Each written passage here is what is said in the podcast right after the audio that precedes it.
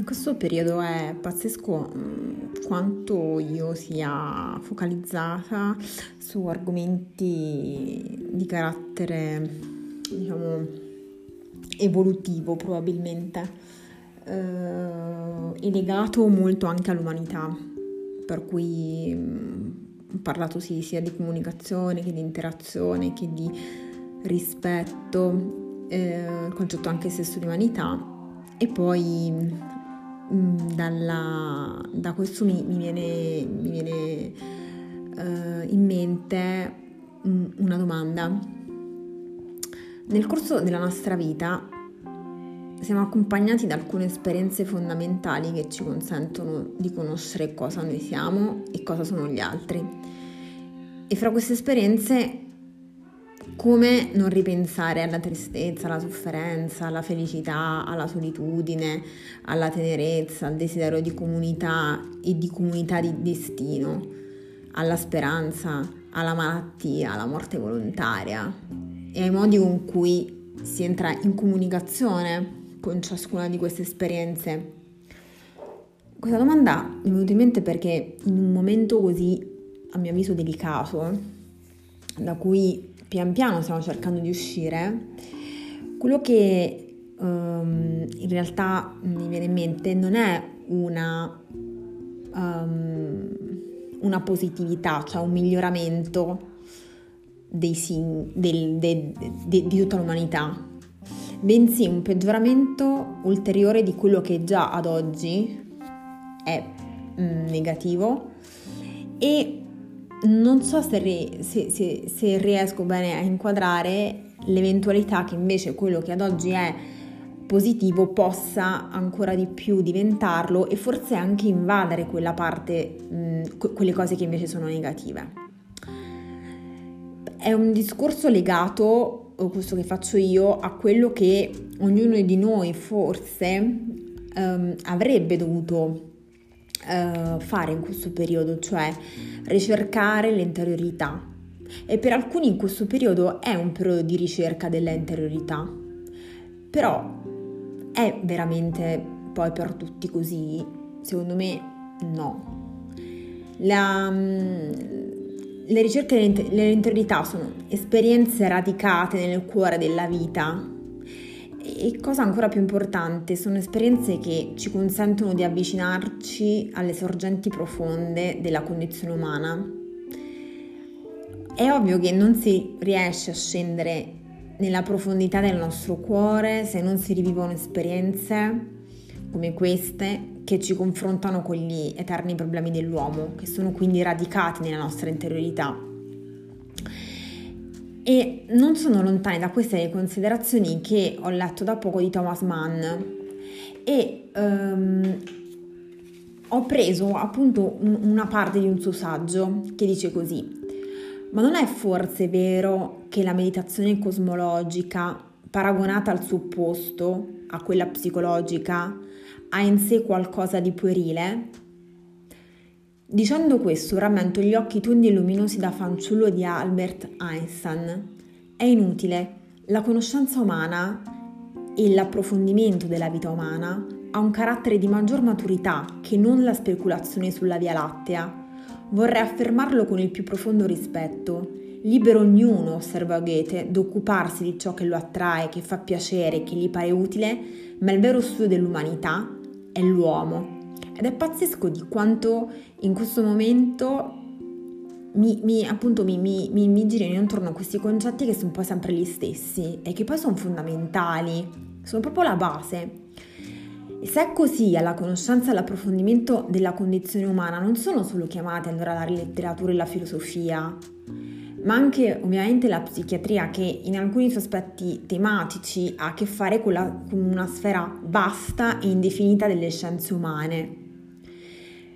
Ovvio che questa non è la psichiatria che si esaurisce nelle sue radici che sono neurobiologiche, quindi naturalistiche, ma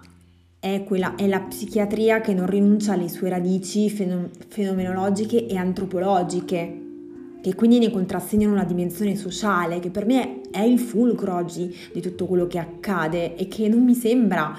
eh, se ne stia occupando. E questa dimensione sociale senza le quali nulla può, può, può conoscere delle interiorità, delle soggettività di una persona, che sia poi quindi malata o non malata, nel senso forse qui più inteso in termini di, psicologici, ma eh, può essere inteso anche in, in, in termini proprio di, um, di, di, di malattia um, dal punto di vista sanitario. Ma um, una avviene una comunicazione che io sento come un proble- come problema. E cos'è questa comunicazione, questa parola marmellata, questa parola valigia che ehm, leggevo in, in, in, un, in, un, saggio, mi piacevano queste definizioni, no? i linguisti li definiscono in questo modo, che entra in gioco in ogni forma di discorso, in ogni forma di vita e come tematizzarla nei suoi aspetti essenziali e nelle sue diverse articolazioni semantiche. Come entriamo in comunicazione, in relazione con gli altri, con noi stessi, con l'integrità che ci appartiene e che appartiene poi anche agli altri. E questo cos'è che cioè, a me fa pensare tantissimo perché ad oggi le relazioni umane mi sembrano essere faticose a tutti i livelli e ancora di più le relazioni forse amorose, la costruzione di una relazione. An- da, da, dall'inizio, quindi l'entrare in relazione con qualcuno, la modalità con cui uno entra in relazione, e qui mi riferisco ai social di tutti i tipi, da Instagram, Facebook, tutti quelli che ci sono e poi tutte quante le applicazioni di incontri, dalla più diciamo semplice Mythic a quella dove mi incontro perché forse voglio fare solo del, del sesso, che è Tinder. Le relazioni quindi sono assolutamente faticose, ma a volte sono anche dolorose. C'è eh, il mio autore preferito che è Rilke, che dice una cosa incredibile che ho segnato e che ho scritto nella mia agenda, che ho ricopiato nella mia agenda, che non si deve solo alla pigrizia se le relazioni umane si, ri- si ripetono così indicibilmente monotone e senza novità da caso a caso, ma alla paura di un'esperienza nuova, imprevedibile, a cui non ci si crede maturi.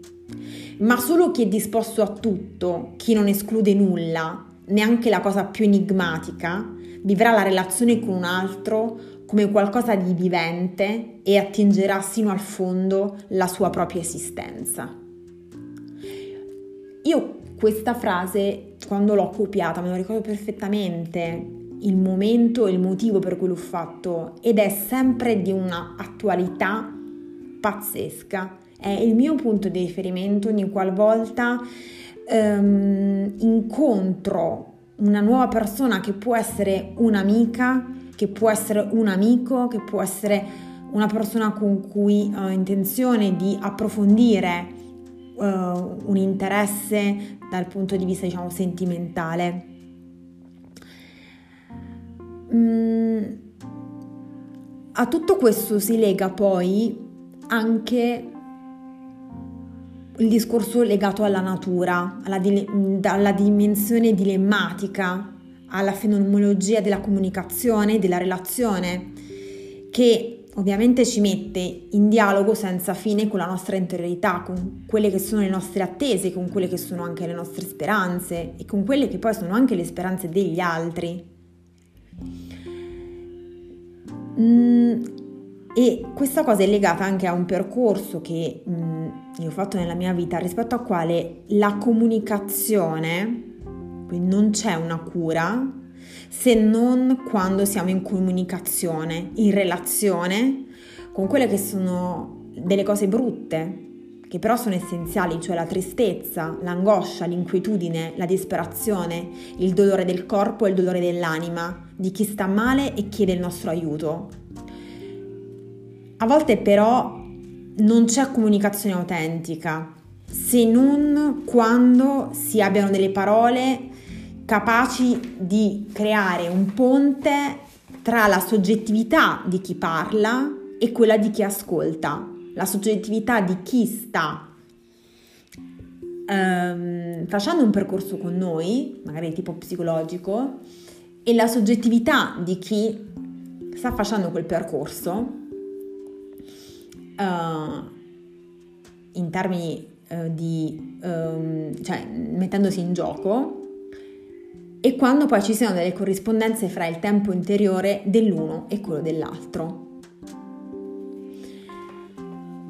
E comunicazione, relazione, colloquio e dialogo sono delle sfere semantiche che, che sconfinano le une nelle altre, sono davvero connesse, imprescindibili e fra loro le esperienze più complesse e più difficili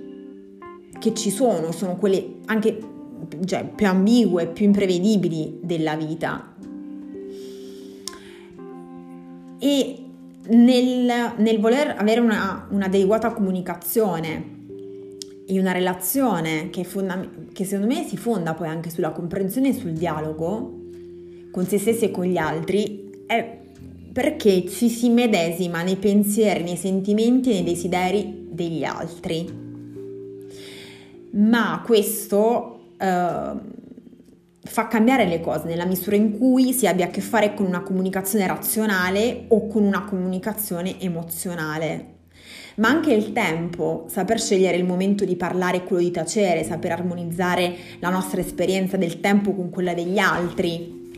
è una premessa allo svolgimento di una comunicazione che ci permette di entrare in relazione sia con la vita di ogni giorno sia con quelle che sono le ferite pregresse nella nostra esperienza di vita e mi riferisco quindi a quando forse eravamo piccoli, a quando forse abbiamo